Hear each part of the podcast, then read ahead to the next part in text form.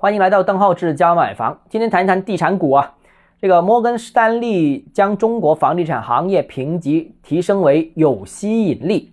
那当然之前是评级比较负面的，也有很多的这个企业的信用评级下调，现在不是了，把这个行业的提到有吸引力。首先我想说啊，从管理层的角度看。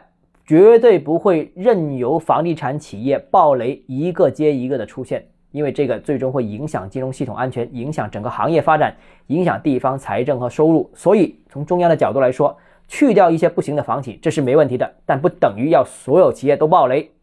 中央已经发话啊，或者说再三发话，要支持相关的房地产企业。那所以支持房地产企业的相关的政策、地方政策还有资金已经在路上。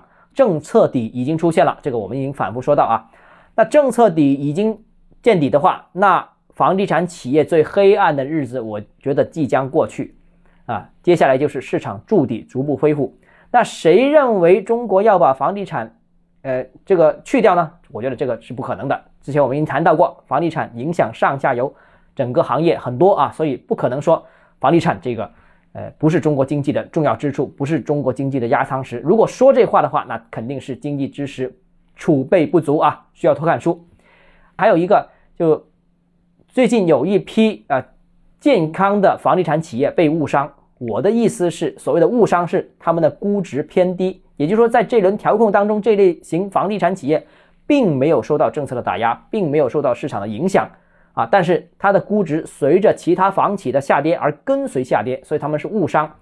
那这一波是受恒大和若干房企暴雷所引发的这样一个整个行业估值呃往下走的一个结果。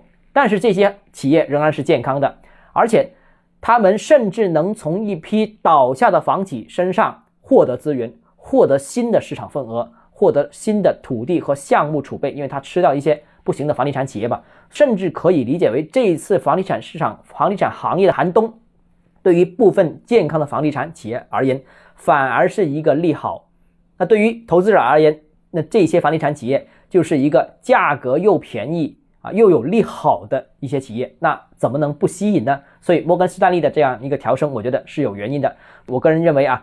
这个优质的房地产企业应该未来会有一个比较明显的反弹。从中长期的角度看啊，当然这一波调整，我们什么时候见底，什么时候反弹，我们先不去预测。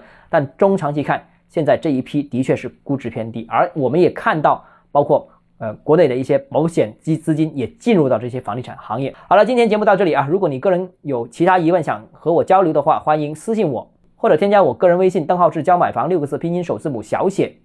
就是微信号 d h e z j m f，我们明天见。